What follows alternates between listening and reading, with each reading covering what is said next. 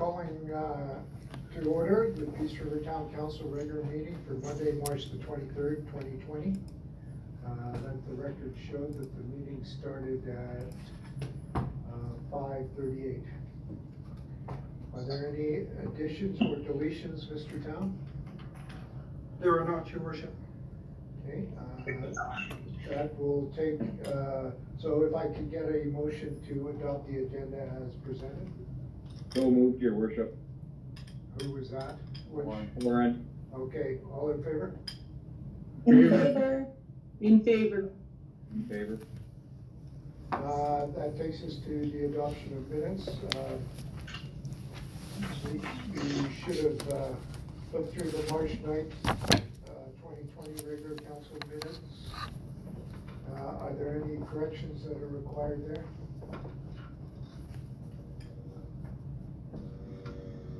Move the minutes be adopted as presented. Okay, all in favor of Councilor Good's motion? In favor. Okay. favor? Uh, Are there any, uh, any public hearings to be had, Mr. Town? There is not, your worship. I'm assuming there are no presentations tonight. That's also correct. Any bylaws to be read? There are none this evening. Uh, So that takes us to unfinished business, ratification of the 2020 operating and capital budgets. Um, I'm I'm assuming you've distributed those? Yes, they are part of the agenda package that's online right now. Um, And council has received a copy of those. Does anyone around the table need a paper copy? No? And there are, if you're interested, budget books on the table where Autumn normally sits, if anyone wants a copy. Um, So before you, your worship and council this evening is an RFD to request ratification for the approval of the twenty twenty operating capital budget. Um, this budget has been developed and deliberations over the last two months. Um, in deliberations, presentations and other information has taken place over the course of five or six meetings during that time, which have all been open to the public. Um, the budget document has been updated to capture the deliberations and decisions made by council over that time. So the proposed budget was one thing, the um, approved, um, as we're showing, again, subject to approval this evening, will be, um, does show the decisions that council has made over that time. And the document will be available on our website, on our, our budget page shortly, but it is part of this agenda. So the public would be able to find it there. Um, so the budget, and the preparation of the budget back in, in the fall and winter of twenty nineteen, um, our priorities were a little different back then, but we were maintained on the core services and the running of the town. Um, and again, council's priorities were generally at that time to manage and reduce tax burden to property owners, improve efficiencies within the organization and partnerships. Um, There's been a real focus on the improvement of recreation services and, and infrastructure, and then build capacity for operating capital programs within the budget. And the recommendation within this report are required under the Municipal Government Act to give effect, or effect to the operating capital budgets for the town. In terms of the budget that's been presented, total expenditures are twenty-six million, seven hundred fifty thousand, eight hundred and are summarized on page two of this report and page twenty of the budget document. The preliminary budget did include numerous inflationary and growth pressures. So as part of the, the proposed budget and the base budget, um, wage settlements, inflationary pressures, utilities, capital project costs, consulting costs were all factored in and considered. Um, and the cost of maintaining existing and new infrastructure was built into the budget. There were several deliberation items that council did discuss, uh, kind of specifically, there was at least kind of a dozen, um, topic areas that there were some deliberations and discussions on. we've listed a few below, which is, uh, first of all, the completion of the funding for the operations of the Baytex Energy Center, so again, twenty nineteen. The budget was produced, um, with a, a whole bunch of estimates and assumptions on what the operating costs of the Baytex Energy Center were. Uh, those have continued into twenty twenty, but staff are pretty comfortable that we've, we've captured most of, of the costs there. Um, inclusion of seasonal labor positions to assist in the activities of the Public Works Department. The funding for a ladder truck for the Peace River Fire Department. Um, maintaining funding for existing services, including the Peace River Library and the town's, um, cultural and recreation services. Um, sponsorship of a funding or partnership option with the Peace River Chamber of Commerce, plus several others. In addition to these enhancements, council also manage to budget the changes of existing or committed costs. Um, for example, the debt payments for Reservoir three sixty-five, staff settlements, um, wage settlements with staff utility rate increases and other cost elements that are experienced by the town. Based on the deliberation of the results, tax revenues would need to be increased by an additional by an additional three point three percent in twenty twenty. Um, what that means is a home assessed at three hundred and twenty-five thousand dollars, which is, um, in twenty nineteen, close to a typical house value, would pay about seven dollars and fifty cents more per month in property taxes. Um, again, dependent on the house. Um, based on this and based on other growth and construction within the town, um, it's a reasonable estimate that property owners would see a tax bill increase of about three point one percent. And this was done in light of significant, um, budget impacts and reductions from the provincial government, which to the town in twenty twenty totaled almost three hundred and ten thousand dollars of both capital and operating funds.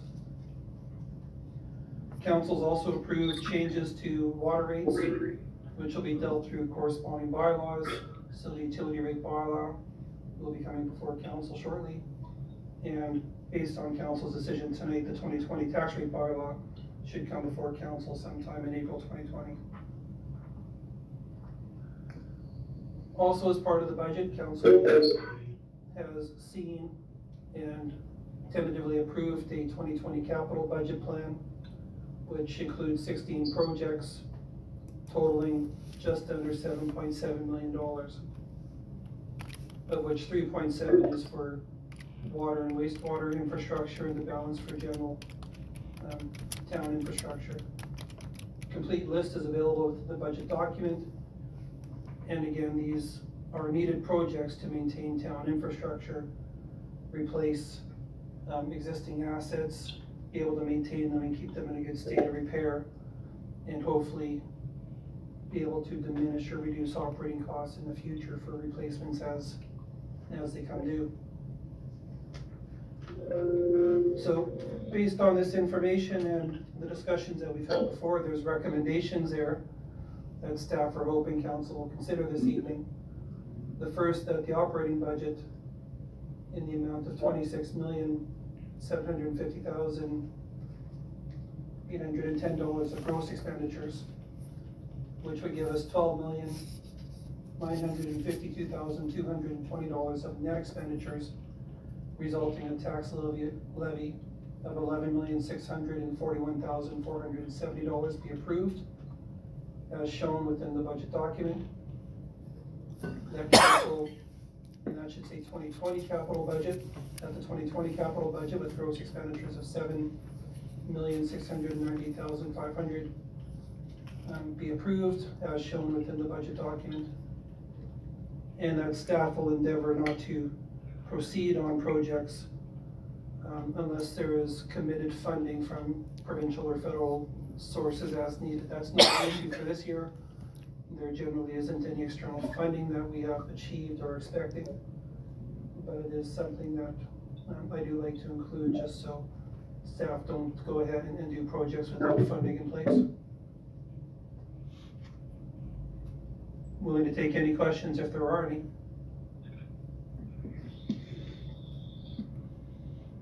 Yeah, I'll toss one out, and it, it's just for discussion and, and sort of brainstorming, if we could.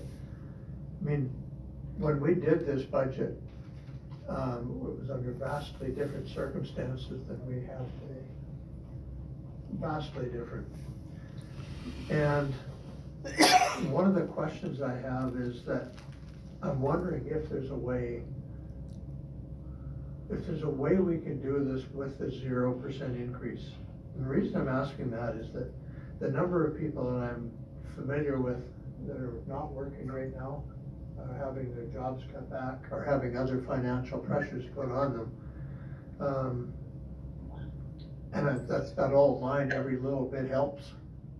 I'm just wondering if there's any mechanisms that we could use to meet the goals that we have to meet, but also not have an increase that hits our public and the people in our town at a time when, to be very honest with them, a lot of them are really hurting.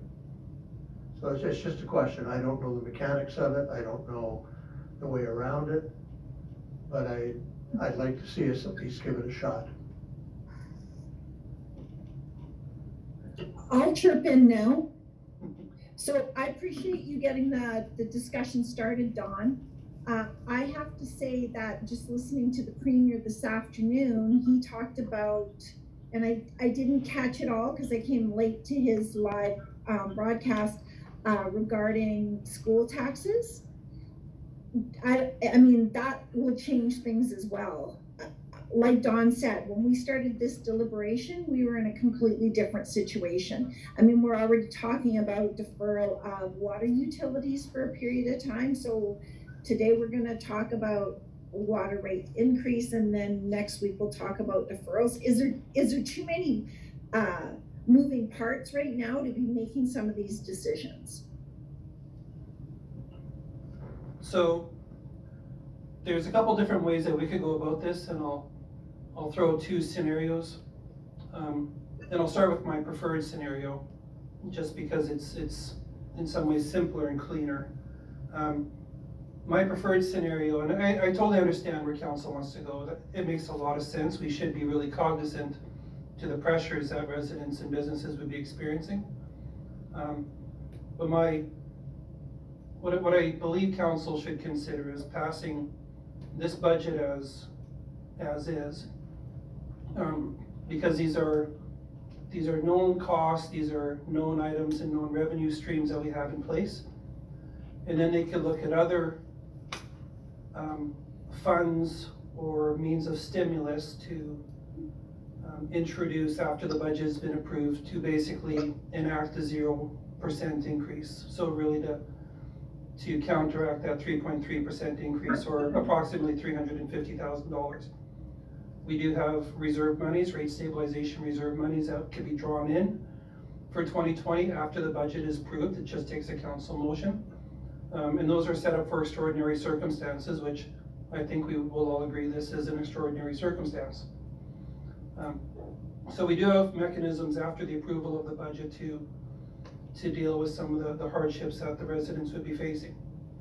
Um, the other scenario is to try to enact items within this budget to find those, those monies or those changes. Um, that's really directing staff to go back and find about three hundred and fifty thousand dollars worth of, worth of funds, which, um, we haven't been able to discuss at the staff level. We've been so concerned about just dealing with operations. We haven't looked at too much of the budget ramifications. Um, but by doing so, that would delay the, the implementate, the approval and implement, implementation of the budget, so. So, uh, just to make sure I understand what you're saying, and I, and I think I do, if we, uh, we could approve the budget today as it, as it is, with the, the amount of monies that are shown, when you're talking about using the reserves or a couple of other mechanisms that are existing that we could have when we do the tax rate bylaw, Yes. we could adjust at that point in time, if the council desired, and have a, a discussion around it. But at that time, we can make a decision that could end up, I'm not saying it will, because I can't speak ahead on a vote, but the council could make a decision that could end up with a zero percent increase where the rubber hits the road. We would still be able to meet the goals within this budget. Absolutely, I would say if it's done in conjunction or the monies are found before the tax rate bylaws is done, then that's absolutely the mechanism to consider that. Thank you, I appreciate that very much.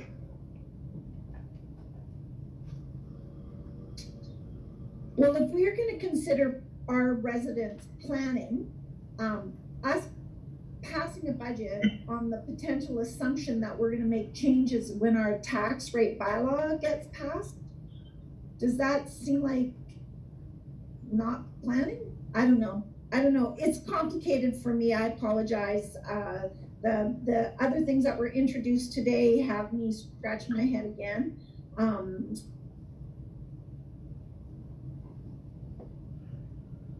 So the idea is to pass the budget so that there's a budget. And, uh, so I, you know, yeah, and so, so you, so there is a plan. Because the budget drives the, the plan. And there are things Okay. in motion right now, um, where, and, and we're also looking at what other people are doing. And hopefully we will bring in some of those ideas, whether they be, uh, uh, deferrals of, of property taxes, uh, which is one, one item that's been thrown out on the table.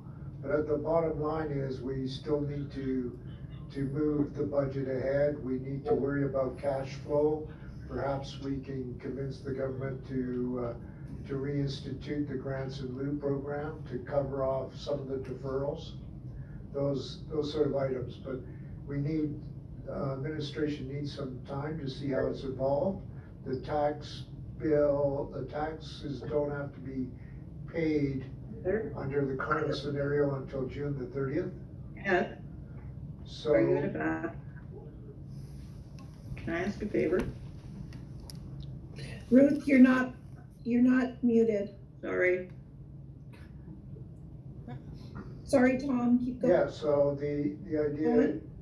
So, so administration, uh, will come back with some of those ideas, cause some of it already depends on what the, uh, what the provincial government is doing, and also what federal stimulus money is out there. So, and it may actually mean that administration will bring back a new budget, uh, come, uh, come June the first or, the- uh, shortly thereafter. But I think we put, we pass this budget, uh, administration has a plan in place. They will try and implement it and, um, and, um, and bring some new ideas to the table in terms of addressing Councillor Good's concerns and your, your concerns. Um, uh, But we, you know, one of the things is we do have to look after, after what happens after the COVID hump goes through, because we need to put a lot of those people to work. So we have a good neighborhood, uh, we have a neighborhood renewal program, we have some other capital projects, which actually all employ local people and put, will put local money back into the economy. So, uh, that's one of the reasons for trying to go ahead with the, uh, with the capital plan as is, rather than cut right now, because we, we do need to create some stimulus after this hump goes through. Do you wanna comment any further on that, Mr. Town or Mr. Parker? Um, I'll just say one or two things, so we have been in discussions or the, the province, um, Department of Municipal Affairs has, um, been in touch with, with mayors and CAOs, and they've talked about the things that they're looking at doing. They don't have approval for those yet, they have to go through cabinet. Um, but they were talking about a bevy of deferment options, uh, utility, um, relief options, uh, longer to pay utility bills. Um, you know, maybe changes to when education funds are, are remitted back to the, the province, that might happen later in the year rather than earlier. I will admit that cash flow is a bit of a problem for us this year more than in previous years, because we've utilized a lot of that to build the Baytex Energy Center.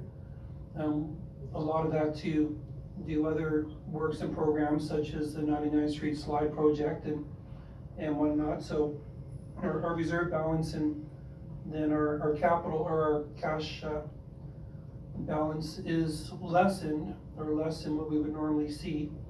Um, so it is, you know, delaying the budget, and of course, we're not gonna delay it too long if there were, there were any delays, because we do need to pass a tax rate bylaw, so.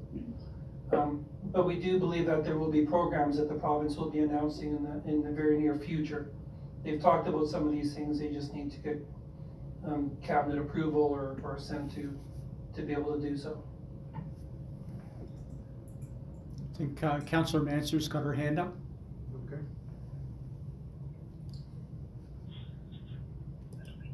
What? Go ahead, Elaine. Is she muted? Oh, There we go. I don't know, am I on now? you're on now. Okay. Anyways, thanks Joanna and Counselor Good for bringing up the topic. Um, I'm wondering from administration, um, if no grants, et cetera, turn up and, um so on, are we back to looking at perhaps the capital and, and particularly the biggest capital item was the fire truck apparatus? And maybe coming up with some different, um, ideas about that? I realize we end up borrowing a lot, but it's still money out of the pocket sort of thing. So if I may answer that, uh, wh- what staff will do is we'll look at everything. Everything will be on the table. And uh, so it's, it won't be just one particular thing, it'll be every program that we have. We'll look at, um, you know, what is out there and what isn't out there, what options we can and what we can't do. And we'll bring it back. And uh, I think that's the most, see, our, our, our meeting that we had on Friday, there's, I I think the province is slowly rolling out things. And. The meeting was with the province? Ye- Pardon me?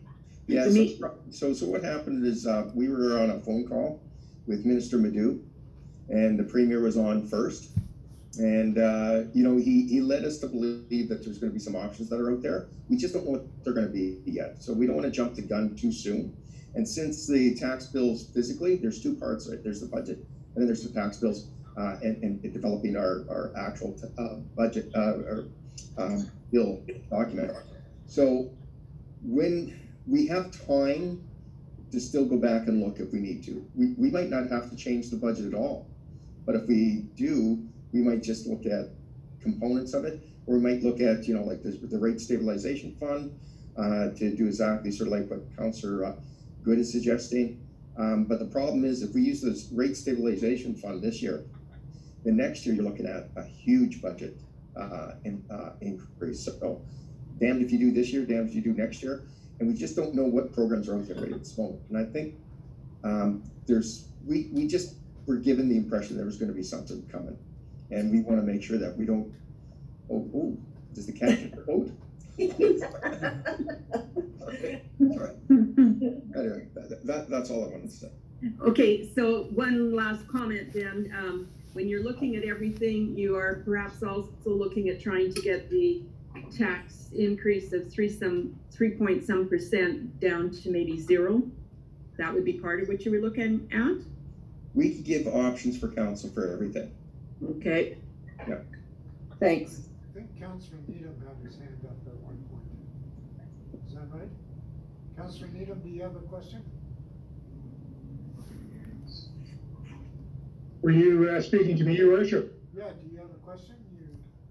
Well, I, I was, I was just wanted to underline the, there is a, a, a clear distinction between this budget and the tax rate discussion. So by adopting a budget, your hands aren't tied, uh, so that we do nothing as the circumstances that uh, Councillor Downing spoke to and Councillor Good and everybody else knows about. I mean, we're in a crisis, so uh, somewhat passing a budget tonight is, uh, I don't want to use the word symbolic, uh, but symbolic in the fact that we need a budget to operate, but it, it doesn't tie, tie our hands, and I think everybody knows that, uh, uh, we need to take some action, and, uh, whether it's stuff directed by the federal government, or the provincial government, or stuff that we can do ourselves, such as, uh, you know, extending deadlines for, uh, for your, your, your taxes.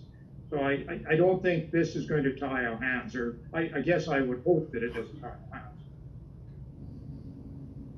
Okay, Mr. Good? I'll, I'll just make a final statement on this. I think right now, one thing that people are looking for is a, a sense that council is aware of the trials and tribulations and the things that, uh, that the people of this town are going through. Because we're people of this town, we're going through the same things. And we're facing, a lot of us are facing the same pressures that they're facing. And I think there's sometimes a sense of, um, unfortunately, a sense of perception of separation between council and, and the town or council and the citizens. I think one thing I was trying to do by bringing up the subject, and I appreciate all of the other comments, is an awareness that the, I think, as you put it, um, Colin, was, Councilor Needham is, we have to do something. We're in a crisis here. And I think that that's something that the, that I'd like the people of this town of Peace River to understand that we do, and we understand that, we feel it. We're washing our hands more often and doing all the regular stuff that everybody else is doing, trying to get through this. And it's not, and we wanna do it together with everybody in town, so with that, I'm comfortable with passing the budget today.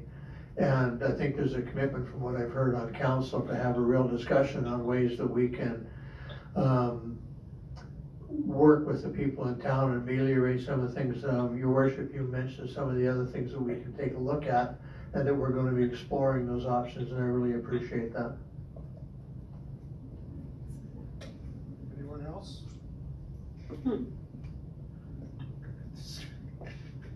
Johanna Downing has a yellow box around her or.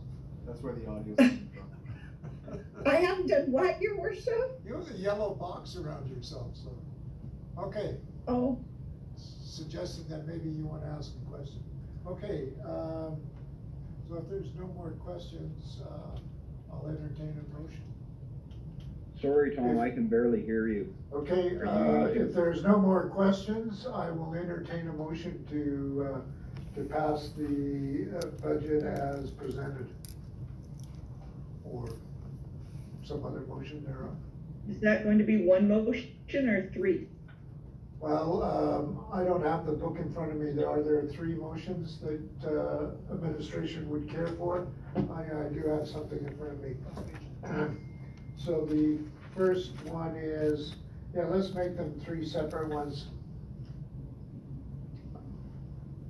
Maybe you can, uh, somebody can uh, take the first one and. I'll take the read first it- one. Read it out completely, just so that, uh, people are listening to this on podcast, they know what we're voting on. Okay, so I'll move that the twenty twenty operating budget in the amount of twenty-six million, seven hundred fifty thousand, eight hundred ten dollars, gross expenditures, twelve million, nine hundred fifty-two thousand, two hundred twenty net expenditures, resulting in a tax levy of eleven million, six hundred forty-one thousand, four hundred seventy dollars be approved, and as shown in the twenty twenty operating and capital budget document. All in favor? In favor? in favor. I'm assuming that's unanimous. Uh, So, uh, the, the second uh, motion, who would care to make that? I can make that, your worship. I Okay. put a motion on the floor that the twenty nineteen capital budget with the gross expenditures, seven million, six hundred ninety-eight, five hundred be approved, and as shown in the twenty nineteen operating and capital budget document. Counselor Ford, could we just amend that to say twenty twenty for both of those dates? So it should read that the twenty twenty capital budget with a gross expenditure of seven million, six hundred ninety-eight thousand, five hundred be approved and as shown in the twenty twenty operating and capital budget document. So administration just, uh, there was a typo in their part? We So- pasted but didn't cut. Okay. Yeah, that is fine, I just, I read it as, uh, what was, uh, written there, sorry, so I should have changed that to twenty twenty. Okay, all in favor of Councillor uh, Ford's motion? It looks like all A's here, In- so, any nays? In favor. In favor of Counselor Ford? Okay. if you're looking for a motion for the third, uh, item, uh, your worship, I would propose a motion that, uh, uh, the federal, federal, provincial, and federal and other external sources of funding be confirmed prior to expenditures being undertaken on those projects that are named in the, uh, twenty twenty, uh, financial statements. Okay, all in favor of Councillor Needham's motion? In- Any, any In favor. Favor? So I don't believe there is any dissent there. Okay, thank you very much. That allows us to uh, move to request for decision on the grants to groups. Um, Do we, uh, who's leading that discussion? You are, Mr. Town, go ahead. I am, you're, you're gonna hear a lot of me tonight, uh, council, so. Um, the next one that's before you is the grants to group, uh, request. Uh, these had come before council a few weeks back, um, and they had done their presentations, were able to answer questions. Um, but again, in this very rapidly changing times, um, two of those applications of the four, the Women of the North Conference and the Peace River Dance Festival have canceled or plan to cancel those events, so those applications have been withdrawn. The two remaining ones, the Alberta Pond Hockey Association, Association, that event did happen, and council had indicated at the time what they're, were willing to, to, uh, sponsor or contribute towards that event. Um, and then the last one is the Peace River Pride Society. When we discussed with them last week, their event takes place on March, or May thirtieth to June fifth. They have not canceled their event yet, um, but they're going to consider as they get closer. Um, so the report's in front of you, and there's, there's a little bit of verbiage on, on what this brings. First, I'll talk about the Pride Society, which, um, brings in up to two hundred and fifty people, participants, either local or from the region, to participate in the LGBTQ2 plus, um, events that they have going on over those five or six days. Um, and this is the tenth year, um, of events for this, for this society or this group. Um, they've asked for a thousand dollars, um, in council based on their application and, and their ten-year anniversary. Um, seemed, or we, we viewed it as an agreeable and a good proposal. Um, has lots of local benefit, it's, it's a, you know, good promotion for the town. Um, and it engages a, potentially a wide sector of the population, so. Um, staff's recommendation is that council provide one thousand dollars in funding towards the um, Pride events scheduled for May to June, conditional on those events occurring. And again, that is a to be determined. Greg, I'm sorry to interrupt, but the, but the memo actually, I believe says five hundred. oh no, that was in twenty nineteen. That's a different one, isn't that the MS? The, the recommendation that I'm looking at, which might be Oh, yes, the- I see it now, Greg, pardon me. Yep. And that's because it's the ten-year anniversary, so. That's correct. I'll make that, I'll make that motion, your worship. May I ask a question before we vote? Um, just before we even, uh, make that motion, because for some of these organizations that have had to cancel, I mean, I would say for the majority of them that have had to cancel their events, they've already incurred some expenses. And you mentioned two other events that have been canceled, and, and they, they came to you and withdrew their application, or did they just cancel their event and they haven't talked to us yet? I just wanna confirm Um, it's more the second one, so they did come to us and withdraw. We just confirmed that their events had not happened, so, um, we've taken them off of this for now, and then there was some talk about going back and, and working with them to realize if they did have any costs, and then, um, maybe there's a chance for them to come back in the future. Um, once those costs are known, so let's say they have to incur booking costs or something like that, and and then maybe council could consider that at a future, um, group opportunity. Yeah, like, so one of the events that I'm involved in, we had to cancel, and one of our sponsors said, you know, we've already got the money on the books. You, we, we will send it to you so that your organization kind of, I guess you you say essentially stays whole, so that in the future, you know, you, you are still in good standing to restart your event. And given that, just with how these monies have worked out of the Grants to Groups organization, maybe this is an option for us that, you know, these events don't have to get crippled so bad that in the future they can continue if they end up in a really bad position after this year, as I'm sure many are going to. So, Yeah, no, I, I hear what you're saying, so, um, staff are willing to go back and work with the two, Okay. the two events and see, you know, um, and give them a chance to basically amend their application and come back and say, you know, we, we wanted to do this, obviously COVID nineteen happened, and would council be able or willing to consider, some type of funding, I would suppose time is on our side with this, right? um, quite possibly, yes. Like, we don't have to, it's not like you're looking for things to do.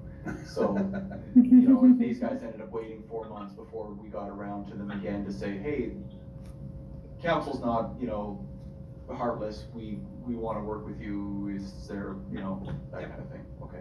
Well, Just for- wanted to, Probably depend on our cash flow. well, you know, everyone's taking a punch to the, I'll leave it, but.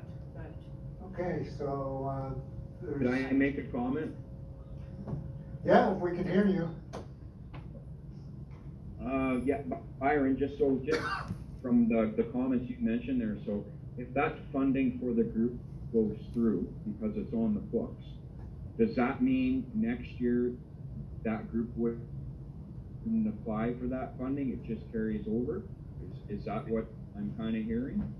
No, what I'm saying is, is these groups have likely encountered expenses, they've had to refund registrations and that kind of thing, so there's a chance that they, they would be in a really bad financial position. I, I, I would mean, what I guess what I'm trying to say is, they could apply again next year, I don't mean hold the funds for them until next year, I mean, they probably have bills to pay now. Yeah, and that was kind of my comment, because if that's the case, and if the funding, if the funding did go through, um, just, I'm not sure who that is, but, uh, uh, if the, Sorry, I, so if that funding did go through, um, would we not allow? No, no, they'll, they, if, Or would we not allow them? No, we'll, we'll look at the, um, if they, they feel that they've incurred some costs and they want to be re, or they need to be reimbursed for those costs to stay whole, we'll entertain a, we'll, we'll entertain them come, making an application to that effect. And staff has indicated they'll make a good faith effort to look at it and judge it. But that doesn't preclude anyone from, uh, and I, and I don't think the policy precludes anyone from applying, uh, next year for the same event. Okay, thank you. Uh, so we have a motion on the table from Councillor Downing to uh, approve the LGBTQ2S plus. Mr. Town, you forgot the S. Uh, d- I don't know that she actually made the motion, she was just about to, and I Oh, kinda, it's- I kinda jumped in front of it. Oh, did you make the motion or not make the motion, Councillor? Downing? I, I- I agree with Byron, I was just about Okay. to, I appreciate the comments that he made, those are very important things for us to consider, um, this year for our grants to groups, but I'd like to continue with the motion for the thousand dollars grants to groups to the LGBTQ two plus S. Two S plus, yeah. Two Okay. S plus, thank you, your worship. I think I'm the only woke counselor on this whole council. I'm sure Facebook would agree. over here. Is that what we're going with? Uh, all right. No S's on that one. Oh, they, I see they dropped the S, they officially dropped the S, so you guys are correct. Okay, all in favor of Councillor Downing's motion? In favor of Councilor favor. Downing's motion. Okay. Is there another motion to be made on, oh, there has to be another motion made on the pond hockey. There is, so there's a, I'm not gonna spend a whole bunch of time on this, council's very familiar, and they did have this discussion back at their GMP meeting. Uh, so there is a recommendation that council provide five thousand dollars in funding, um, plus the in-kind support that they'd received at the time for the twenty twenty Alberta Pond Hockey Championship. And how much was that for? It was for five thousand dollars. Okay. Somebody wanna make that motion to ratify the, Um, I'll move that we ratify the decision to give five thousand dollars to the Alberta Pond Hockey Association as previously discussed. okay, all in favor? In, in favor. And In you look, favor. and in your worship, just around that item, there's a, an outstanding IOU, uh, Brian Allen, uh, brought that lovely photo. We should, uh, make sure we slide him into an agenda sometime between now and June and get a, a council picture with that, uh, photo. And, uh, he could perhaps provide a report on this year's event again at the same time. So Okay. I'd suggest we bring him back. Are we gonna take that photo in the park? We, we'll do something, maybe we'll go out to Lac Cardinal and take the photo. Yeah, because there's lots of space, we can all spread out on the lake. Yeah, once the, uh, the COVID bump goes through, we'll deal with it. Um, I think that, uh, deals with, with that particular item, right? That agenda item, those two. That's, that's correct, yes. Okay. That takes us to new business. Uh, we have a request for a decision around the ratification of the ICF agreement with Northern Sunrise County. Your worship, was there not one more for the curling club? No, Counselor, the, those were mistakenly added on there. One of the joys of working from home is I um, inadvertently had some previous information on there, so the curling club and the um, Under- French Carnival were previous ones.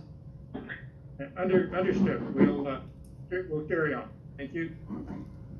So, um, can you go ahead with the ratification of, or of the ICF agreement with Northern Sunrise County?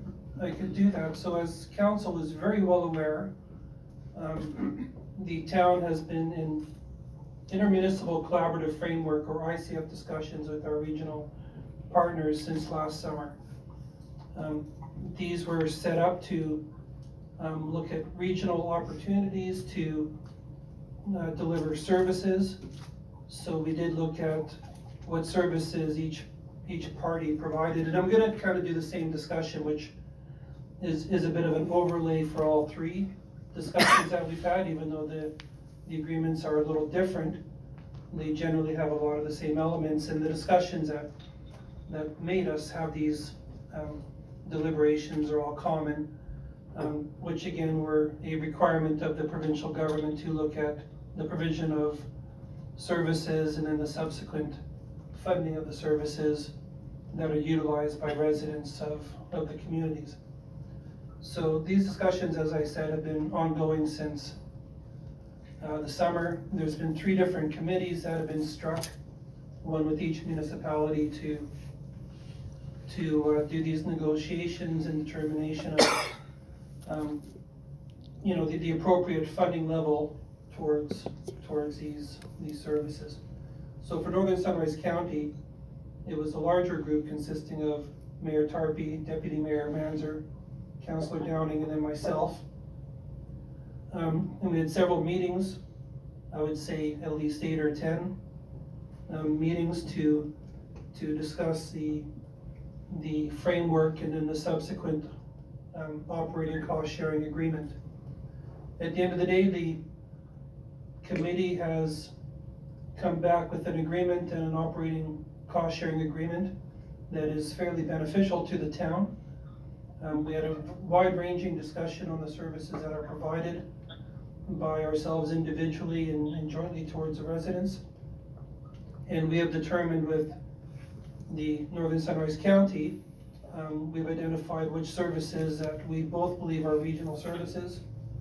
Um, which for the town is transportation services, including the municipal airport, a whole bunch of recreation type services, including the, the new multiplex, the pool, parks infrastructure, trails infrastructure, open space in- infrastructure within town, cultural services, including museum and library services, um, the ski hill as something that would be, would be supported.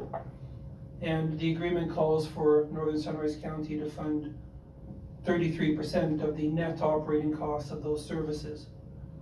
So we take the revenues from a service, um, subtract them from the expenses, which gets us the net operating costs, and then Northern Sunrise County is contributing thirty-three percent of, of those costs. The previous agreement that we had with them was set at twenty-five percent on a, a much narrower band of, of services, so this is going to be a financial benefit to the town. The capital, um, funding will be different under this proposed agreement. The existing joint capital fund will be abolished or terminated, and we will deal with capital funding on an ad hoc basis through some type of committee structure that will be set up, an ICF committee. And that will allow for improved or greater regional planning and discussion around the provision of services in the area. So you've, you've seen these agreements, um, you've been able to ask staff questions at the time. I'm not gonna say a whole bunch more, but I'm willing to take any questions or, or answer anything if there, there's anything from council. Any questions of Mr. Town?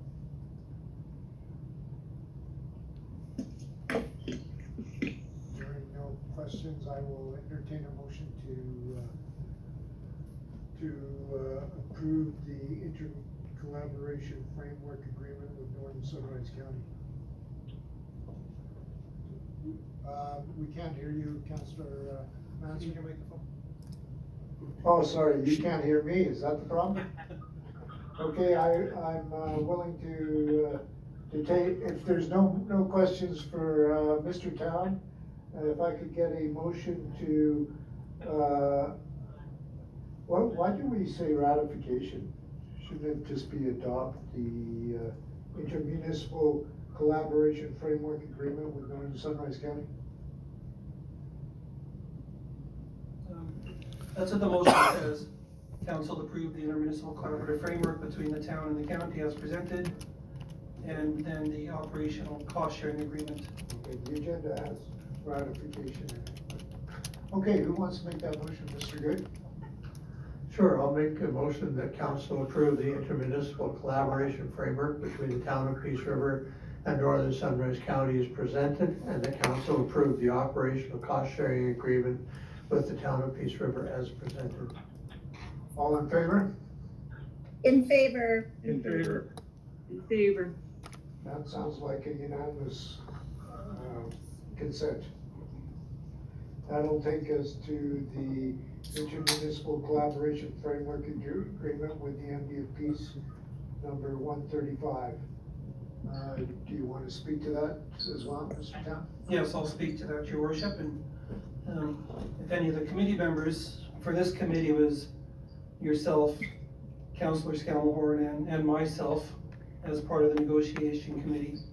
Um, and again, similar to our discussions with Northern Sunrise County, um, a lot of back and forth about, uh, the provision of regional services and, and the support towards those services. This agreement, and as you're aware, is a little different. Um, we were not able to, um, finalize the cost sharing or funding agreements. And we would not have by March thirty-first, which is the deadline to pass or ratify these ICFs.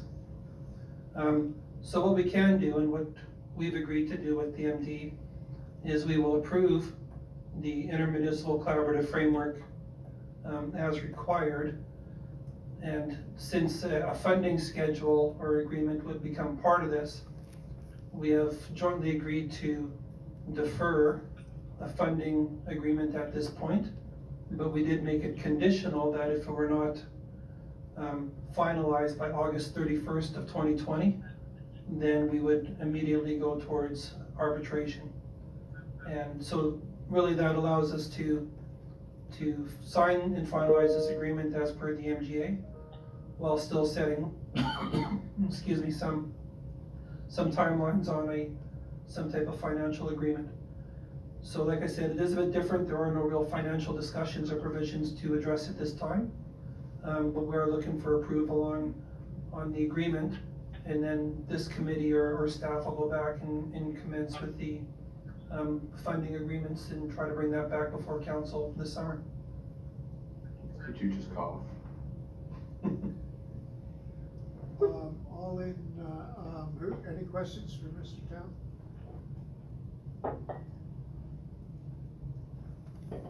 Counselor Manzer? Hearing no. Um, Any okay, in questions? section C or some schedule about the operating, uh, near the back of the document, there was a mention that if something wasn't done by July, uh, thirty-first rather than August. So I'm wondering if I'm misreading something or, or not. Yes, it's on appendix C. And to the effect that the, if the agreement is not in order by July 31, 2020, should that be August, or is it two different things? Uh, no, that's the date. I don't know why I had August thirty-first in mind, but yes, it should be July thirty-first. Whatever the agreement says, that's the date. Okay. So July 31, 2020. That's Thank you. correct.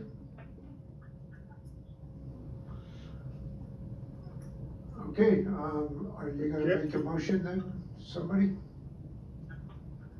Council, Deputy Mayor, are you gonna make a motion then, or? Yes. I'll move that, that, um, this agreement be, uh, I'm trying to flip through and find my wording here. Okay, the council approved the intermunicipal, intermunicipal collaboration framework between the town of Peace Peace one thirty-five as presented. All in favor? In favor, Okay, I see In no favor. dissent. Looks like it's a unanimous vote.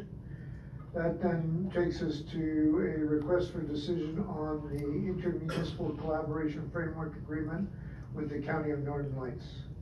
Mr. Town? So this is, again, similar to the agreement that we have in place with Northern Sunrise County. And again, similar type, um, scenario and, and meeting structure to get there. We had at least a dozen meetings with Northern Sunrise County. Um, and some really interesting discussions and I think fruitful, and we learned a lot about them and vice versa. Um, but again, the discussions did come around um, to their, their completion, so we do have a proposed ICF with funding arrangements or parameters set up, um, with, with Northern Lights. Um, These follow a, formula, so one of the items that we had tried to address as we went through our discussions was, let's, let's rationalize a formulaic approach to the funding of these services.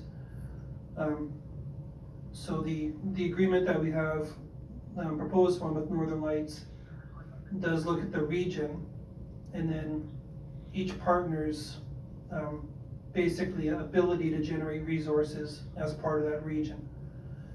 So it is a, a formula where we do look at the region, we take sixty percent of the assessment. Um, or we take each, each partner's assessment, figure out what their proportion is, and then round it down by sixty percent. Do the same for population, take their portion of the population, and then, um, factor that by forty percent, um, to determine what a reasonable amount partners should fund towards each service, um, which we then utilize, and, and this is what Northern Lights would contribute towards, towards our services. And, um, so we can't say what the number will be in the future. We do know last year's number would have had them at approximately twenty-seven point three percent of the cost for the, the regional services. Again, the regional service listing is a little different than the one we have with Northern Sunrise County. Um, and again, that's just the nature of discussions, but they're, the structure of the agreements are similar and the listing of services are, are very close. Um, and it would show that in twenty twenty, estimated contribution of one point one five million dollars, which is about forty-five percent more than what, what we're getting from them right now. Um, again, subject to changes to the inputs to that formula. Um, so again, the information's all here, you've, you've seen the funding, or the agreement with the funding provision, and I'm willing to take any questions if there are any.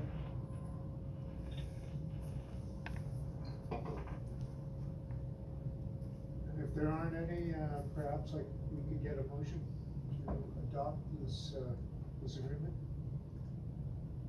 Who's ever chatting, could they, uh, use their microphone?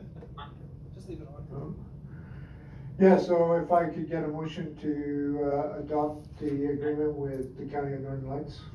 Your worship, uh, I would put a motion on the floor that council approve the intermunicipal simple collaboration framework between the town of Peace River and the county of Northern Lights as presented.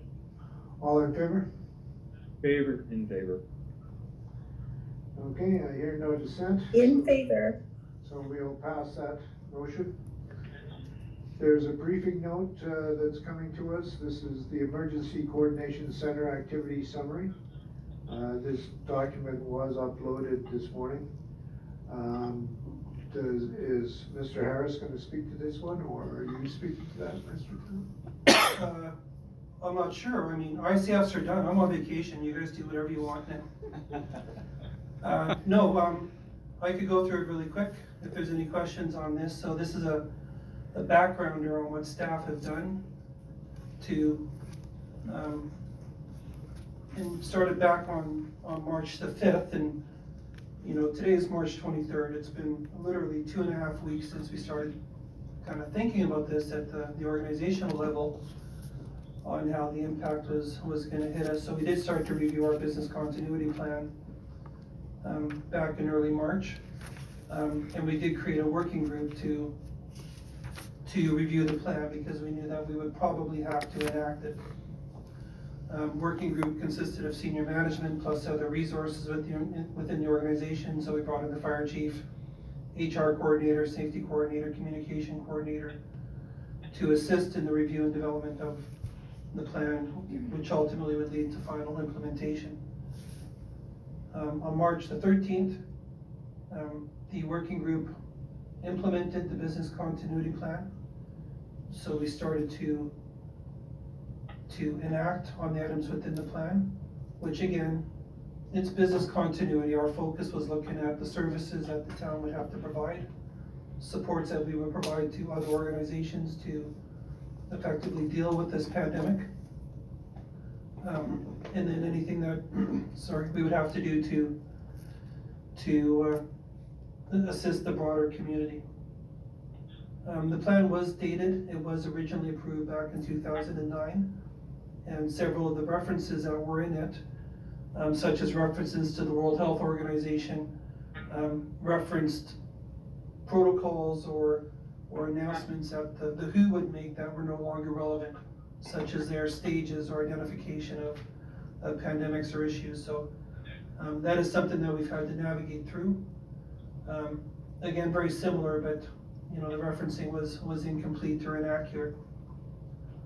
On March sixteenth, at nine oh nine in the morning, the town, um, through the CAO, enacted our Emergency Coordination Center. This would allow us to, um, more effectively interface with other operation centers or groups throughout the region or province. It allows for a structure for us to communicate with them, operation center to operation center, and that's what we're doing right now, and this is still active. Right now, we're using it as our structure to be able to make decisions at the senior management level, to intake information, so we're receiving information from the AHS ZEOC, which is our zone emergency operations center for the northern zone. Um, we're also receiving information from provincial sources through the Provincial Operations Center, the AEMA, um, and then other local groups such as ACO or Mercer or other potential affected parties. Um, the staff for the ECC is similar to what we had for our pandemic plan implementation. Um, and this has taken up a significant amount of time. Um, ECC activities, both in terms of the plan, um, been very difficult because decisions that we would make would literally change the next day um, based on the information at the time, whether the information changed or we just didn't have enough. Um, again, to, with the focus being on the, the maintenance of our critical services. Since this has started. Um, I'm not gonna go through all the details for what each individual section or department has done, but we have shown for council, um, what actions each, each group within the ECC has done. Uh, the supports that have been put in place to maintain these infrastructures, um, and services. And the other things that we will do to assist the community or other organizational resources as needed. um, While protecting and ensuring the safety of our staff, which is important. And as we're learning, um, work to enact to flatten the curve and reduce the spread of, of any, um, virus or whatnot that are going through the, the region. Thought the object of the plan was to plank the curve. Okay, If, if possible, that'd be nice to do. okay, uh, so are you going to, did you roll four and five together, or, uh, is five gonna be a different briefing? Uh, five will be different. Okay, Five is the actual plan itself. okay. So are there any questions regarding the Emergency Coordination Center activity, uh, and the summary there, thereof? Uh, Warren here, I do have one. Is, uh, Chief Harris in the gallery? He is. Okay, I'm just looking under the report here, uh, under supplies and critical stores, and it says that you have a, a two-month, basically worth of supplies. But when it comes to the fire department and their responses, whether it be fire, uh, motor vehicle accident, or co-medical response, is there enough supplies to protect the members from this, uh, current situation? Yeah, we've been uh, looking at the supplies we have on hand. We've got some more supplies coming where we can. Obviously, as you know, supplies are restricted from suppliers around the world, um, but currently we do have enough uh, medical protection uh, equipment in, on hand. And we're also going to be reducing the medical responses that we respond to. Um, we've just enacted that today with the through the AHS MFR program that we're just going to be responding to cardiac events and uh, choking events. Okay, thank you, Chief Harris. I think if I can, I'd like to take this opportunity, both for council and the public, um, just to reiterate that even though the town hall is closed, we are still performing services as able. So we're not, we're not not doing services. If someone wants to come and get a business license, we will deal with them. It's just gonna be over the phone instead of face-to-face transactions. And we've enabled staff to, with some latitude on how to carry out these services. So business license, if you come to the town and pay us, we'll give you a business license. Now we might just bill you. We don't wanna do that, it's a bit of a process, but if that's what it takes to uh, facilitate and make it easier for the public, that's something we will absolutely do in this time and, and we'll, we'll catch people after, you know, after we're, we're able to uh, enact or, or transact with them a bit better. So we're, we're taking steps to ensure that services are being maintained. It's just looking a little different and you know, we're, we're just working to figure out, um, you know, the best and most efficient way to do this.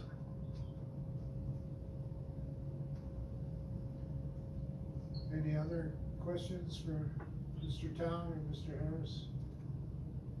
Okay, um, if not, perhaps a motion to adopt for information. Uh, if there's no further questions for Mr. Town or Mr. Harris, perhaps we could get a motion to adopt the briefing note for information.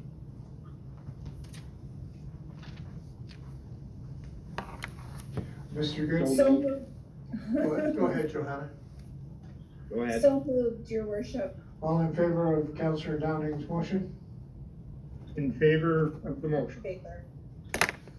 Uh, that takes us to the, uh, brief, oh, it's actually a request for decision on the business continuity plan.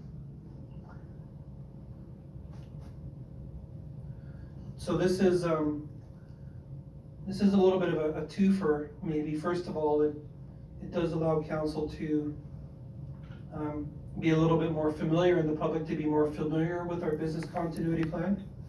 Um, And then if council is interested to enact changes to it, as I mentioned before, it was dated, um, and staff have gone through and, and made appropriate changes to it that will allow us to function in this day and age a little bit better than, than the previous plan. So again, municipal governments play a central role in, role in emergency planning. Even though federal and provincial governments actively engage in the planning, the operational measures to address and impacts, is- impacts are generally implemented locally. Um, So at all times, local authorities in Alberta are, are responsible for managing the first response to an event. Um, And then when the emergency event exceeds the capacity, capabilities of a municipal response, um, or there's a significant threat to life or property, the Alberta Emergency Management Agency coordinates with the government to support the town by linking them to resources as needed. Um, So within the current framework, um, for business continuity planning, um, we drive our plan from the Emergency Management Act. And these are resources that are provided by AEMA sample plans and best practices on, on what to include in your plan. Um, So business continuity connects existing departmental plans um, and identified agencies, boards, commission plans currently held by AEMA and provides the response plan during a multi, multi-departmental business disruption, which under the plan is what we're trying to avoid. So the business, the pandemic business continuity plan is a component of our emergency management plan, and it's mandated by legislation and approved by council. Uh, council, as their role as the emergency advisory committee, is responsible for ensuring the municipal emergency plan is developed and maintained on an ongoing basis as new information becomes available. So this revised business continuity plan is more aligned with the town, or the province's current Government of Alberta Pandemic Influenza Plan, the Canadian Influenza Preparedness Plan, and the Incident Command System, ICS system that, that we implement. Uh, key changes to the document were to the alignment of, towards the ICS system, update to reflect current pandemic planning, um, staff succession planning, um, minimizing illness among staff, a review of the critical services, and then um, changes to the staff summary and, and staff structure. Um, So as I said, this is a chance for council to review this. Um, It might prompt further discussion, or if you're comfortable to approve this updated plan, which staff will then continue to utilize as our um, business continuity plan as we go forward through this event. Any questions of, any, any quest, any questions of Mr. Town or Mr. McQuaid or Mr. Harris or Ms. Bell? So, your worship, I, I hear Mr. Town saying that they've done some updates, but you know, I'm, I'm guessing that includes the information on page seven, which is who constitutes the, uh, the group, which is, has Norma's, Lance's, Parish, Renee, and James, uh, well, James Lindsay can stay, and Dave Bellows' names in the plan, so I'm guessing some of those changes are happening in the document. That's correct. Uh, So that uh, is looking at the changes succession. So that's uh, looking at the changes succession, those names there, and uh, their names are uh, in a few other places in the documents, and those would be changed and updated as well. Uh, along with that, Jim, uh, I, I noticed the, uh, just to pick up on JD's thing there, so, so it says November of two thousand and nine, so if we go with the changes, uh, you just put a revised date on that document as well, so you'd update it and then, and then put a current date on it, is that the idea? The substantially updated plan is at the back of the document, past page sixty-four. Oh, page sixty-four, There's silly two me. documents, and the new oh. one is pushed in behind. My apologies that we built it that way. My, my PDF fails before I can scroll that far, all right, Oh, I see now, okay. Yeah, it does have the existing plan plus the proposed one. Okay, I see Yeah. that as the back of the And page, that- as the back of the That, that, clar- document. that Okay. clarifies, that clarifies a number of things. Thank Next you. time I'll lead with that. Thank you. Oh, oh, this, this was, this was a test to see if we were actually paying attention. Well, the plan that came around in the email this morning was the old one, so. Um, It had both, sir, it was at the very back again. well. I guess that's a lesson learned, right, uh, Ms. McQuaig? I should have led with the new one, sir, my apologies. Um, Good, so, uh, I'm, I'm somewhat interested in, um, particularly around public works, what we're doing to minimize illness and, and, uh, keep, keep people on their feet. So, uh, as soon as this became apparent that uh, we were moving this direction, uh, we took uh, some stages very early on in uh, adjusting work schedules and separating shifts. One of the things that we did uh, last year was actually stand up two distinct uh, crews within Public Works, and it made it easier to, uh, when it came forward to, came to the point to implement this, we were able to offset offset those shifts by about two hours. So one shift would start around six thirty, come in, get all their gear, get out the door and start work. The next crew would come in behind and also start work uh, a couple hours later and, and uh, that would maximize uh, the separation of the two crews and each of them have their distinct uh, washroom facilities and distinct uh, eating areas and there again, just trying to maximize that social distance as much as possible. and much the same thing is happening with our water wastewater operations as well. So they're not on a seven and seven schedule, or anything like that, they're just, they still work the five days a week, but are separated by two hours? That's correct. They ha- and we've been finding as we've been working over the last week and a half, they have very little contact with each other. So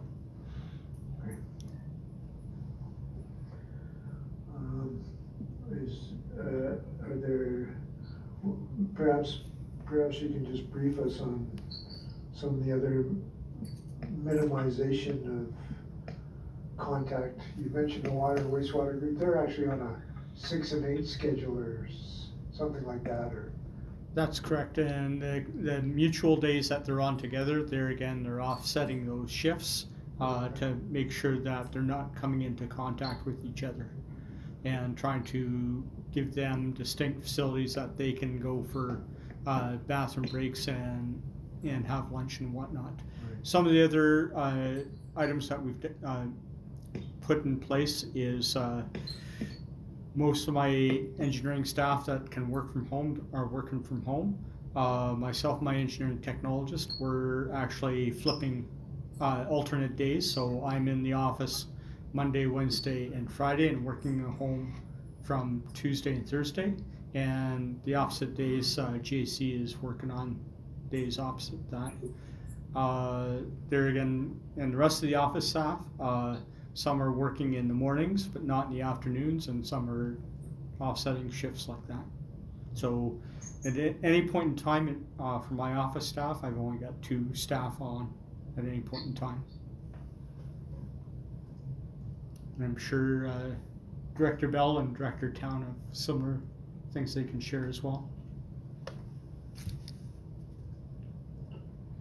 Um, yeah, so I'm, you know, I can also add, we've done similar, um, type activities with some of our functions, so at the fire department, we've now split the, um, uh, as able to, so we now have two, um, we're doing four on, four off type shifting, so there's no overlap.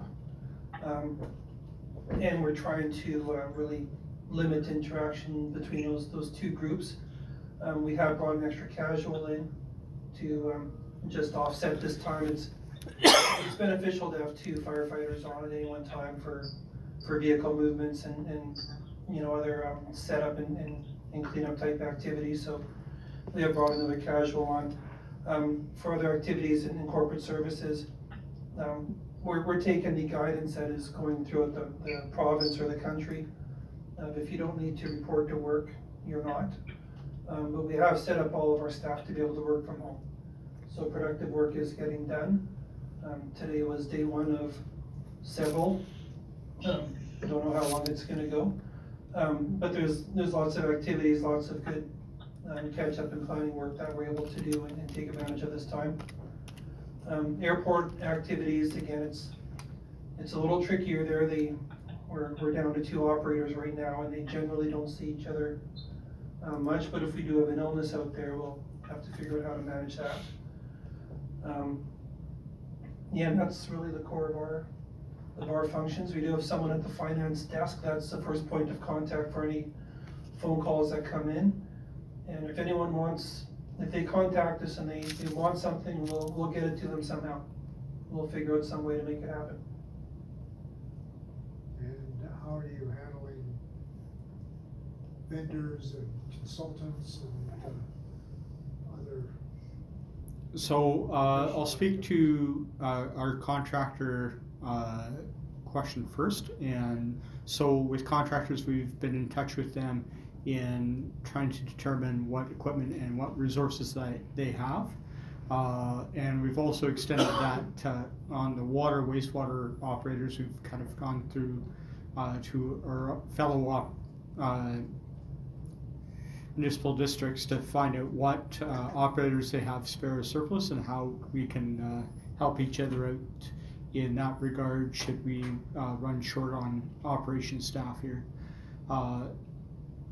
On the consultant side, uh, we've been in touch with uh, uh, our project teams uh, that are working on our current projects, and uh, the big question comes up, uh, of course, is force majeure options within a contract.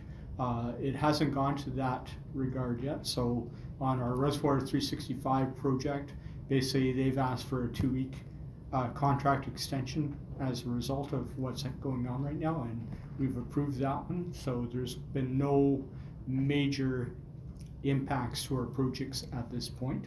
Uh, and one other thing I'll kind of uh, discuss is uh, I've stood up a kind of a working group with our regional engineers uh, in the area. So the engineers for uh, County Northern Lights, Northern Sunrise County, and MD of Smoky River. And we have a teleconference once a week just to discuss uh, mutual aid considerations and uh, any challenges that we might have on the engineering and infrastructure side that we can help each other out with. MD of Peace is a part of that? Uh, MD of Peace, uh, they don't have an engineer on staff, so. No. Perhaps that's a service we could uh, provide them. Yeah, as long as they Um, Good. Uh, So, yeah, the last plan was geared towards uh, H1N1. And, yeah, the last plan was geared towards H1N1. We, uh, we didn't have to enact it, we planned for it. Um, Now we're putting that into place for uh, COVID-19 and uh, I, I suspect there's, there's stuff that we can, uh, as we go through this, we'll uh, amend that pandemic plan to, um, so that the lessons this time around don't get lost.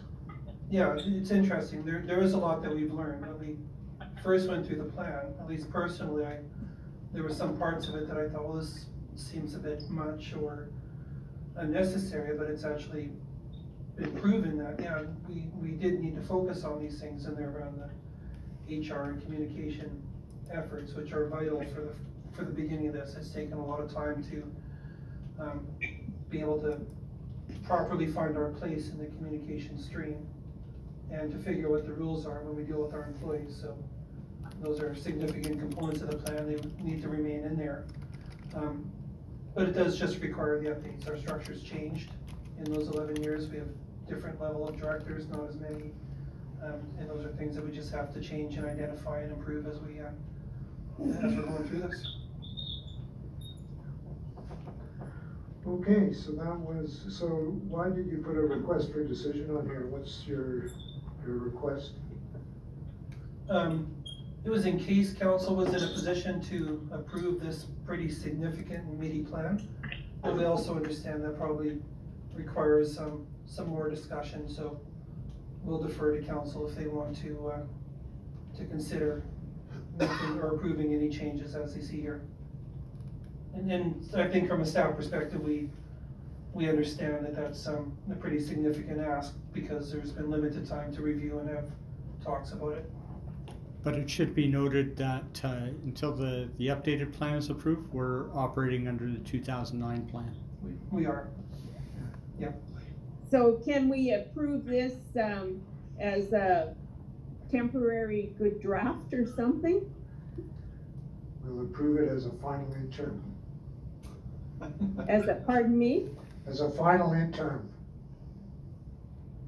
Like it should be recognized, it is a living document and it will continually be updated. So all we're kind of looking for is uh, for council to kind of update this to, to where we are at this point in time. And we definitely have options if you, as you review it uh, in the next couple weeks, we can I, I do think more we should it. just, uh, accept this for information and you guys should, uh, work through the plan and, uh, and where it needs to be modified, modify it and, uh, perhaps once the crisis has come, come, uh, is over, we, uh, we adopt the, uh, we adopt the lessons that you've learned in a new plan. Um, and, and we can and we will do that.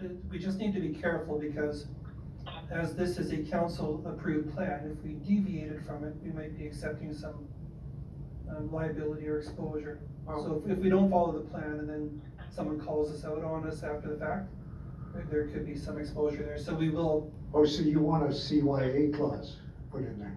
uh, I don't think you understood that acronym. No, I, I, I do. We're, we're, we're comfortable following the existing plan, but it does have some shortcomings and we are, we we are doing improvements and modifications as we're able to, but we're, we're not generally deviating from it because that could introduce exposure to the town if something were to happen. Okay, so what, what do you want us to do? To adopt the, the new plan as written? Yes. Okay.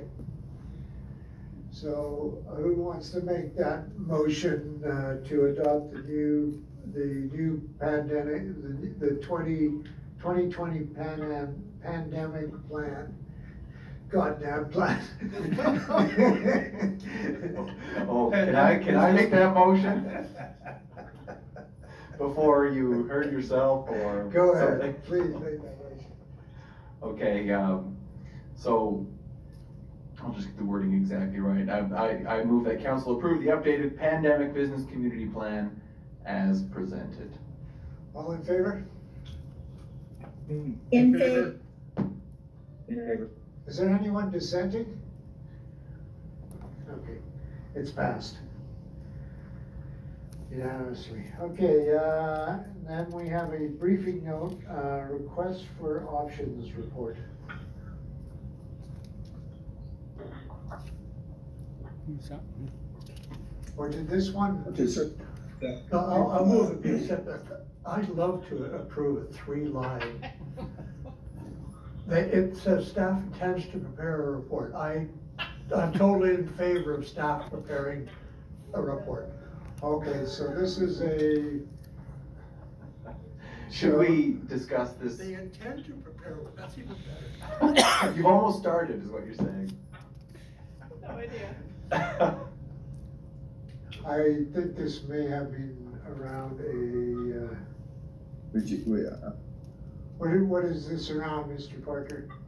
You know? Yeah, so this, th- this item came up, um, last week when some councilors were talking about possibility of, uh, uh, what we do for, um, the taxes, and since we've already had most of the c- discussion already, what, uh, we were looking at is bringing a options report, um, with everything that we could possibly do for not only this tax period, but, uh, other areas that we could probably alleviate, uh, um, issues and expenses, but what we wanted to do, we wanted to make sure that we had all the information for the province, and also, uh, some, do a real in-depth of what we could and cannot do, and, and just make sure that, uh, we don't jump the gun right away. So, uh, we wanted to bring back an options report, and we just wanted to make sure council would be fine with that if we brought back one. And it, it sounded like from our earlier discussion, that's basically what council is okay with.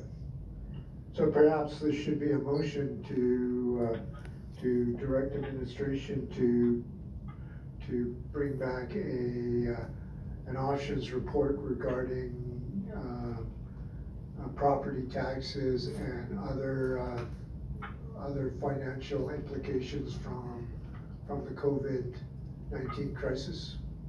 Yeah, that would be acceptable, your worship. Your, your worship, if it's okay, before council considers that, um, if it's agreeable, I wouldn't mind walking on an option that is a little pressing, and that goes around our utility, uh, billing. Right. Um, Our utility rate bylaw, though, that's a current one for our charges, it does discuss and identify that, um, if a customer hasn't paid their utility service charge within thirty days, they will be assessed a late charge. Um, since that's bylaw, that's something that council or staff will, will enact until we're given authority to do otherwise, so. If council was interested in, um, waiving late payment fees, at least for one month or longer as we, uh, get through this, and again, that's actually a recommendation from the premier to, to consider. Um, we can entertain that and enact it if, if you're so, um, um, Premier Kenney had mentioned three months for, for utility bills, and I'm not saying we do it for any less, but we could also do it for one month at a time until, until we know for certain, or we could just waive, um, interest charges or late, late payment charges for three months, whatever council is willing to entertain. Well, I, I'd prefer if you were a little more definitive on what, what you wanted here, because you, uh, we obviously rely on those water charges in terms of cash flow, in terms of keeping the water and wastewater treatment facilities up and running, right? We do, and there is an impact of about, it's approximately eighteen or nineteen hundred dollars per month.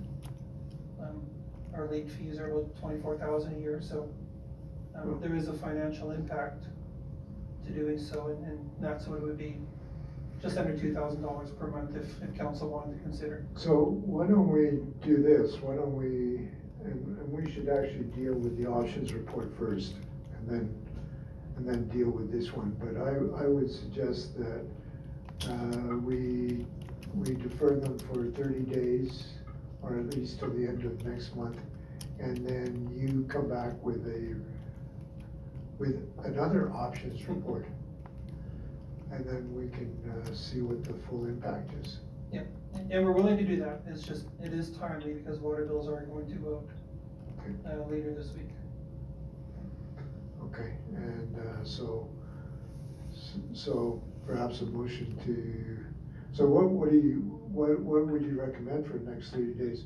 That they don't have to pay them at all in the next, uh, next forty-five days, or we just defer, we waive the late penalties, so?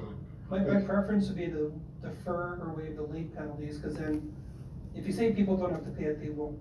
Right, But if you defer the late penalties, then a lot, a majority will still try to pay. okay, Um, And then we still get in as much money as we can. okay, so let's deal with the, uh, the options report regarding, uh, property taxes and, uh, other financial, um, what was the wording I used, other financial implications due to the COVID crisis? Who wants to make that motion? Um, I'll move that, uh, council direct administration to defer late payments for one month until such time as, on water bill and utility bills, until such time as they come back with a comprehensive report around utilities, taxes, etc. Okay. Okay, all in favor? In favor? In favor, Here. And we've already put out that, about, um, turning off services, right? That, that, that message has already been put out there, that that won't be happening. Am I correct? Did I read that somewhere in Um, one of Autumn's? Yeah, I'm, I'm certain we've seen it, I, I know we, we've said it out loud, I just have to recall where it is. Um, and staff do have a bit of discretion on, on the, the cessation of services, that is not necessarily mandated within the bylaw, and we tend to work with customers too. Um, but we will strive that people will not be cut off because of, of inability to pay over this period of time.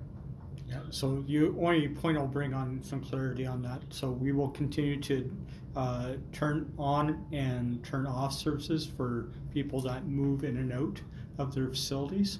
So that will carry on. It's just that, you know, we won't be turning off any customers for non-payment at this point. Okay, thank you. Okay, so then there's another briefing note, information on states of local emergency. This will be a verbal report, and I understand, Mr. Parker, you're delivering that. That's correct, uh, your worship and council. Um, this past week, uh, there's been a few, uh, uh, discussions concerning, uh, should we call or should we not call a SOLE at this time.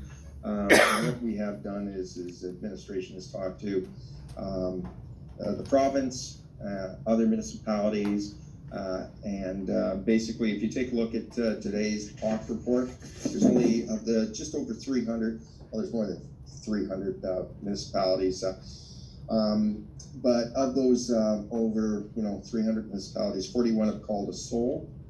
Um, and of that, uh, there's ninety-eight municipalities that have op- are operating their emergency coordination center or emergency operations center or incident command post. We are one of them. Um, so the majority of municipalities, what they're doing is instead of actually calling a SOLE, they are opening up a center. When we discussed with the province about the, the ramifications of doing the open air ECC as opposed to uh, physically doing a SOLE, um, the province said basically, why do you have to do a SOLE? Because the SOLE gives you a couple of uh, um, strong, uh, basically measures, such as restricting travel. So they, they outright asked me, do you want to restrict travel? I said, I don't think so. They said, do you want to stop um, or do you want to uh, control the distribution of essential supplies? I said, I don't hear that being a problem right at the moment. Do you want to evacuate people or, or animals? He said, no. Um, how about enter places without a warrant? He said, no, not at this time. How about procure price, uh, price fixing and essential products? And I said, we haven't had complaints from the public about price fixing or essential products. Um, so basically they said, uh, and, and, then one of the other things I brought up is uh, how about financial compensation if uh, uh, we call a SOLE, will be allowed compensation? He says, no, you'll, you'll whether you call a SOLE or don't call a SOLE, if you incur costs, um, and we and uh, we would get uh, financial compensation if need be. So right at this particular time, we uh, our ECC committee sat down and we said, should we be recommending to council that we do a SOLE? And our recommendation at this time is definitely not. We are very lucky because our bylaw allows us to have two counselors uh, uh, help us uh, if we do need this. So if for some reason down the line we don't have to call the full council together, um, if we feel that we need this tool in the toolbox, we could just contact all of council and we could just have two counselors actually sign off on it. Um, but right at this time, we don't see we need it at all. Um, it has to be renewed every seven days. And um, it, it basically just, it, it, it, causes a little bit more work for us right at this particular moment. And we just, um, not, we just don't think we need that. Um, one of the other fears we had a concern was if we called the SOLE, uh, we would actually heighten some of the anxiety in the community. Um, and we just don't need those, these tools right at the moment. Okay. Any questions of Mr. Parker? So I've got a question. Oh, yes. Deputy Mayor. Um, just, um, if, uh, perhaps we could sort of memo or question and answer the public type thing about the SOLE as to just what the implications are. In other words, just some information for them, because some of them, I don't know what they think a SOLE is. we, we could put something together, uh, and get it out by Wednesday at the latest. They probably think it's the sole solution. I kind of agree with the deputy mayor, but I think one of the misunderstandings is, I think a lot of people feel that without a SOLE, we're not doing anything. And, Well, and without that's a soul, certainly you won't get to heaven, that's for sure. true. And it's hard to walk on the shoes that don't have them either, so, um, but, but what I'm, my feeling is in the explanation, I think we should talk about some of the things, because the town is doing a lot of things to manage this. And I think that part of the, what you're talking about, Deputy Mayor, if I'm correct, is um, dealing with the SOLE, but also explaining along with that some of the other steps that we are taking um, to manage what's going on. Because I, again, like I think a lot of people, you haven't called the SOLE, therefore you're not re, you're not reacting to it. And I, I believe that's incorrect, so I'll leave it at that. Well, That's my thought process on the whole situation, and I was in favor of, of the SOLE, but my thought process at the time was making sure that administration and, uh, the authorities had all the tools in their toolbox that they need. But with, uh, Mr. Parker's explanation, I'm fine with that. Well, if people don't know that the town is doing stuff, they obviously haven't gone to the VTech Center, uh, or the pool, or, uh, or been hanging downtown, so, uh, or listening to the radio. So, I think uh, it, go ahead. I think it's more, more reassurance and the more that, of that we can give to people, uh, the better it is mentally for a lot. Well, there's, uh, another reason why we need to keep the SOLE in our back pocket is we still have to go to, go through ice breakup. So I wouldn't wanna have a SOLE out there that, and then, uh, have to, have to change the direction of that SOLE and have people go, oh, well, that's old news. Uh, we had a SOLE, uh, two weeks ago, so, and, and so not underscore, uh, perhaps a flooding, a flood warning or something like that that we need to get out. A perfect example for the, the flooding aspect of it is if we needed to go to, uh, one of our local contractors, AKA, uh, let, let's just say Armstrong, saying, we're commandeering your equipment and your personnel, because we can actually conscript personnel also with the SOLE, because of massive flooding, and, uh, we can do that right away. So that's, that's the whole purpose for the local state of emergency.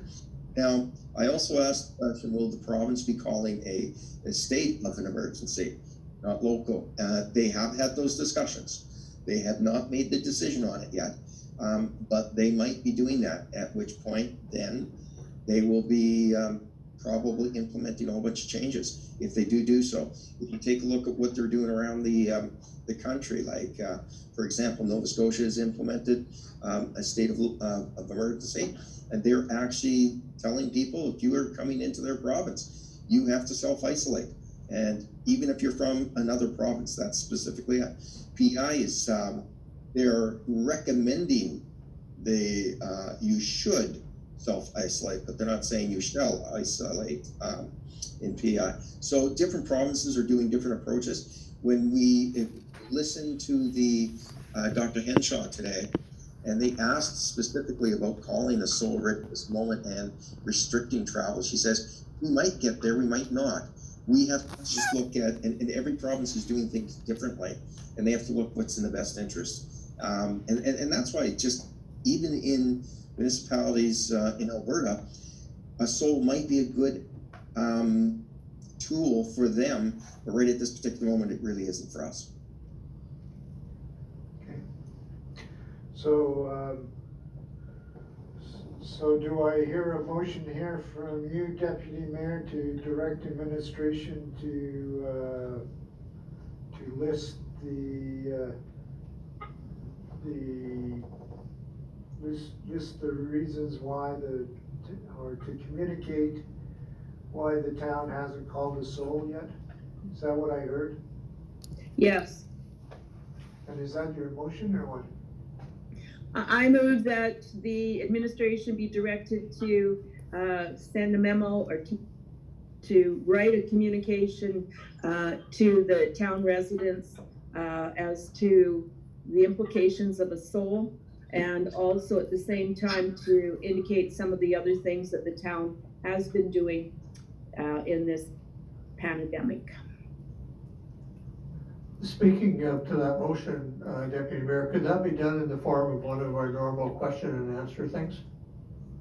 Would that be acceptable? I think, I think, I think Um, how, how about we bring in the uh, communication, coordinator come out, find out what the best tools to get this information out would be? Because it might be question and answer, it might be some other way. Um, would, uh, council allow us to do that? Find the best way to get not? communication with, with on this, uh, this topic. Yeah, let administration make the determination. Sure. I think one thing we could, and we'll probably swap some emails around it before it heads out or whatever, like some other things, is one of the reasons we haven't had to do it is because businesses and organizations have been doing what they should be. They're not waiting for us to have to tell them.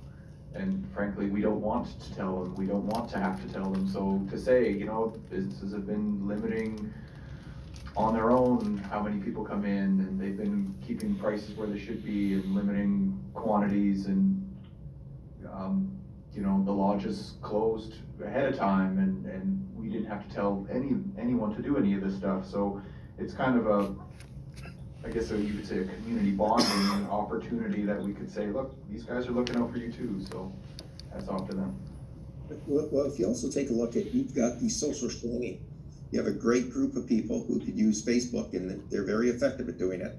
And shame businesses or individuals uh, who are violating the rules. And they could do more damage than we can ever do uh, trying to enforce the rules.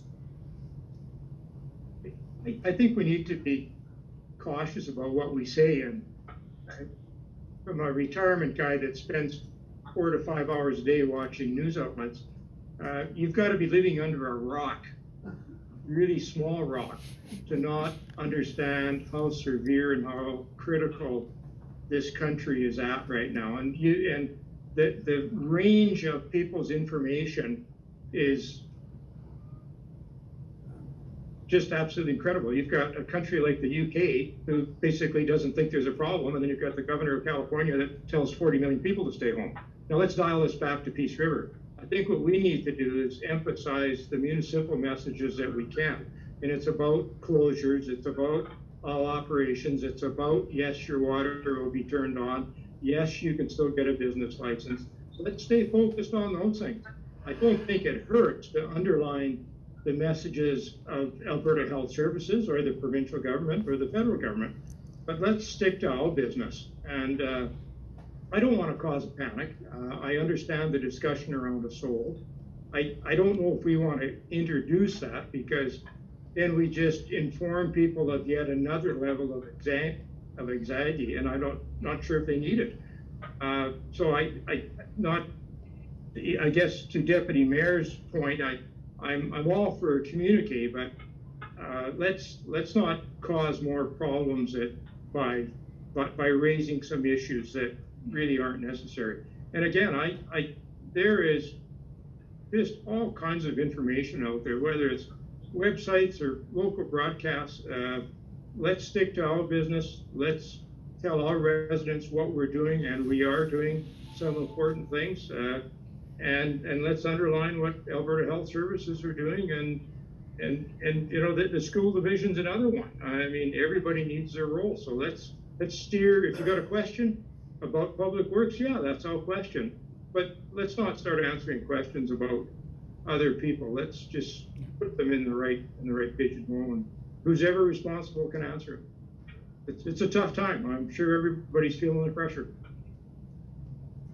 Well, just to chirp in, I just want to say that uh, I think our communications uh, coordinator is doing an awesome job with the communique she's been putting out. Yeah, in absolutely. to- In regards to all the Alberta Health recommendations. And to be honest with you, when I, like, I've been staying at home quite a bit, but I still have to go to the grocery store. And people just aren't listening. They're not abiding by keeping six foot away from other people, from other people or doing the, uh, uh, oh, what's the word I'm looking for, the social distancing. And I think, I think Autumn's doing an amazing job in that, that, that, uh, communication still has to keep on going on, on, almost on a daily basis to get this sunk into people's heads. Like, this is, this is severe. So coming back to Elaine's motion about writing about a SOLE, which I, I hear Colin's comment, I, and I feel the same way, Elaine. I feel like we should really focus on the fact that we do have our ECC up and active. We just uh, renewed our business continuity plan.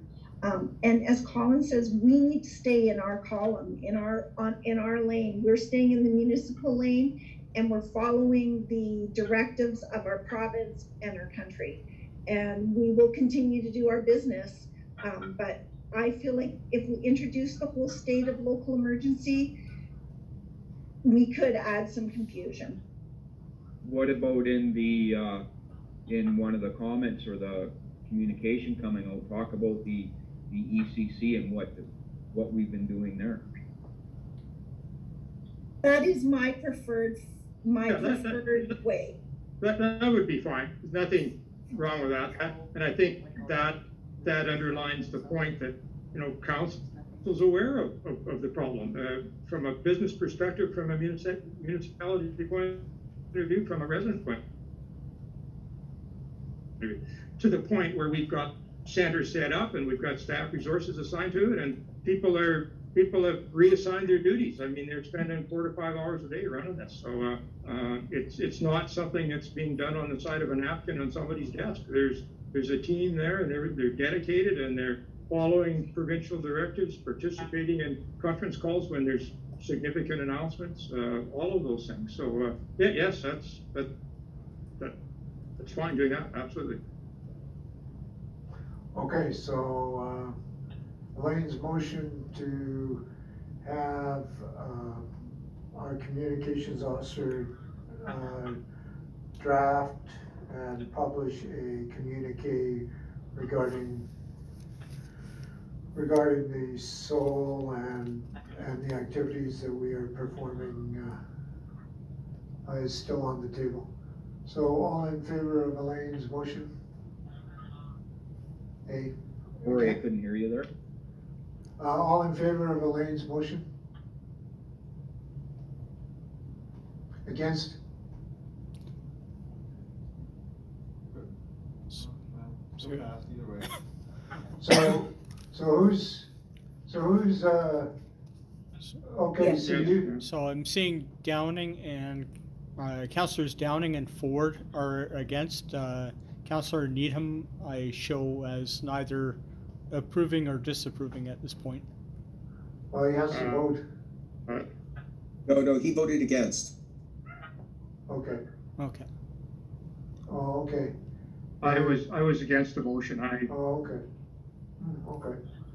And Elaine Manzer? I assume you're for your motion? You're muted, Elaine. I don't know, it keeps, I put it on mute and it seems to be opposite, so I don't know. Anyways, I'm in favor of my motion, basically. Okay, so. Onwards. can we pass it four to three.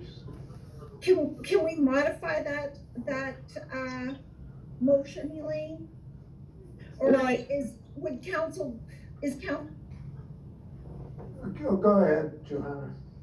Interested in, in a, well, I'd like to see us continue to direct our administration and our communications person to, uh, to focus in on the things that the town is doing, um, and not, and not Oh, she's frozen. not focus on state of emergency. I think you may need to reiterate your point, uh, Johanna Downing, because you, you were, uh, we had some buffering problems at this end. I think we still have some buffering problems, you're frozen. I, am I? Uh, Jim, did you catch what I I said? I did. Yeah, I, I didn't, I think, it- well, I think it's, uh, it, it's the incoming into the town hall that's freezing up. Uh, okay. One of the reasons that I still support, I still support the deputy mayor's motion is, we're not reacting to a question that's not being asked. The, it's not we're bringing up the subject of a SOLE because we just thought about it. We're, we want a response to the question of a SOLE because the question has already been asked. People have been asking publicly why the town is or is not putting a SOLE in place. That question is already out of the bag. The, the horse has left the corral, whatever analogy you want to use. So people are already asking, and it doesn't have to be the focus of everything. But I think that there's some, you know, Chris made some very good points as to why we haven't, um, put a SOLE in place, and I think that that's fine. But I think at the same time, again, we, we talked a little bit earlier about talking about other things that we are doing, and I don't see why they can't be part of the same communication. I don't think it has to be solely about the SOLE. I think administration has had enough of a view of our conversation today that we should just let them take a run at it and see what comes out. excellent suggestion. Agreed. And the motion's being dealt with, so, uh, no reports, Mr. Town, There are not, your worship. and there's no information, Uh, none, your worship. no notices of motion. There are none of those, your worship. Uh, we don't have a public with us, uh, so I'll go to key communication items. Uh, is there any press on the, oh, okay, so, uh, uh, I will go to. I'm here. Okay, uh, I don't know who I am here is. Susan and. Okay, Oh, there. Joanne? Joanne? I forgot, yes. Oh, Okay, uh, um, I don't know which one of you was first on the phone, but, uh, Joanne, uh, why don't you ask, ask the questions that you have now? Okay. Or set up an interview? Uh, I- Yes, I, I think that, uh, I'll have to give some people a shout tomorrow because the transmission cut in and out at times, as it may be doing right now. Okay. And, um, so Greg, are you available to speak with tomorrow?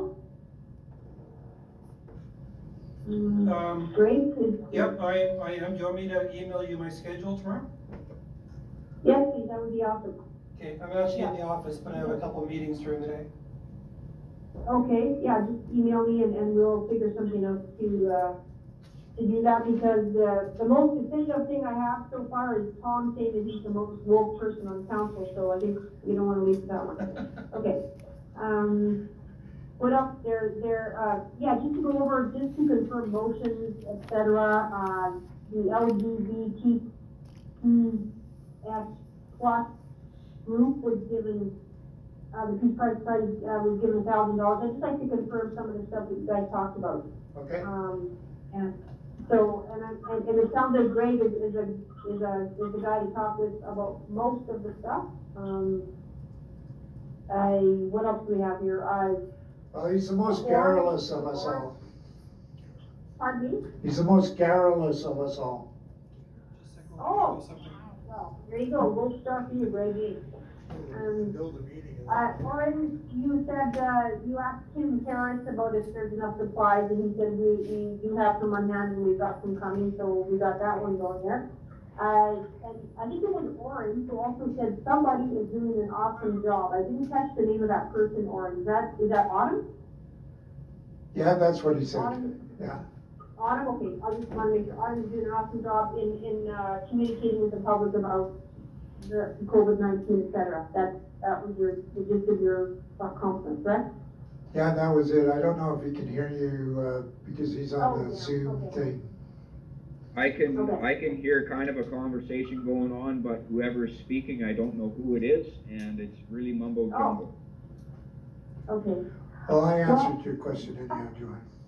I'll, I'll, I'll suffice it to say that I'll speak with Greg to qualify most of the items that are heard tonight, and, and, and I've got a few quotes from Byron as, as well, I believe it was Byron, I, you know, so if I need to confirm per counselor, I will, I will phone you guys on an individual basis as well. You guys comfortable with that? Yeah, comfortable. Okay, so cool. All right, so that's, that's about all I've got to say about this. I'll, I'll wait for Greg's email and I'll go through the notes and phone people as necessary. So thanks a lot, you guys. Uh, Ms. Yeah. Thompson? Um, I think you covered most of my questions because I did want to bring that question about the, uh, SOLE to council. So I think the back and forth was really interesting there. And I look forward to your Q and A document as that comes out. And then we just, um, contact, uh, you, Mr. Mayor, for a couple of just additional quotes, um, on the situation. And otherwise, thanks very much for covering everything you did. Yeah, feel free to put, put down the quote that I'm the most woke guy on this council.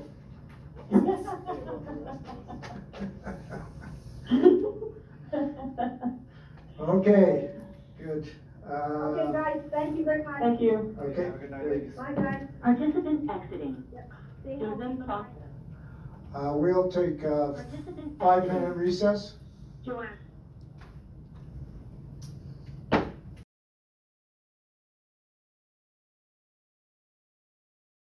So Councillor Good is moving that Town of Peace River Council accept the recommendation to ratify the collective agreement between the Town of Peace River and CUPE Local eight nine eight for the period of January 1, 2020, to December thirty-first, twenty twenty-two.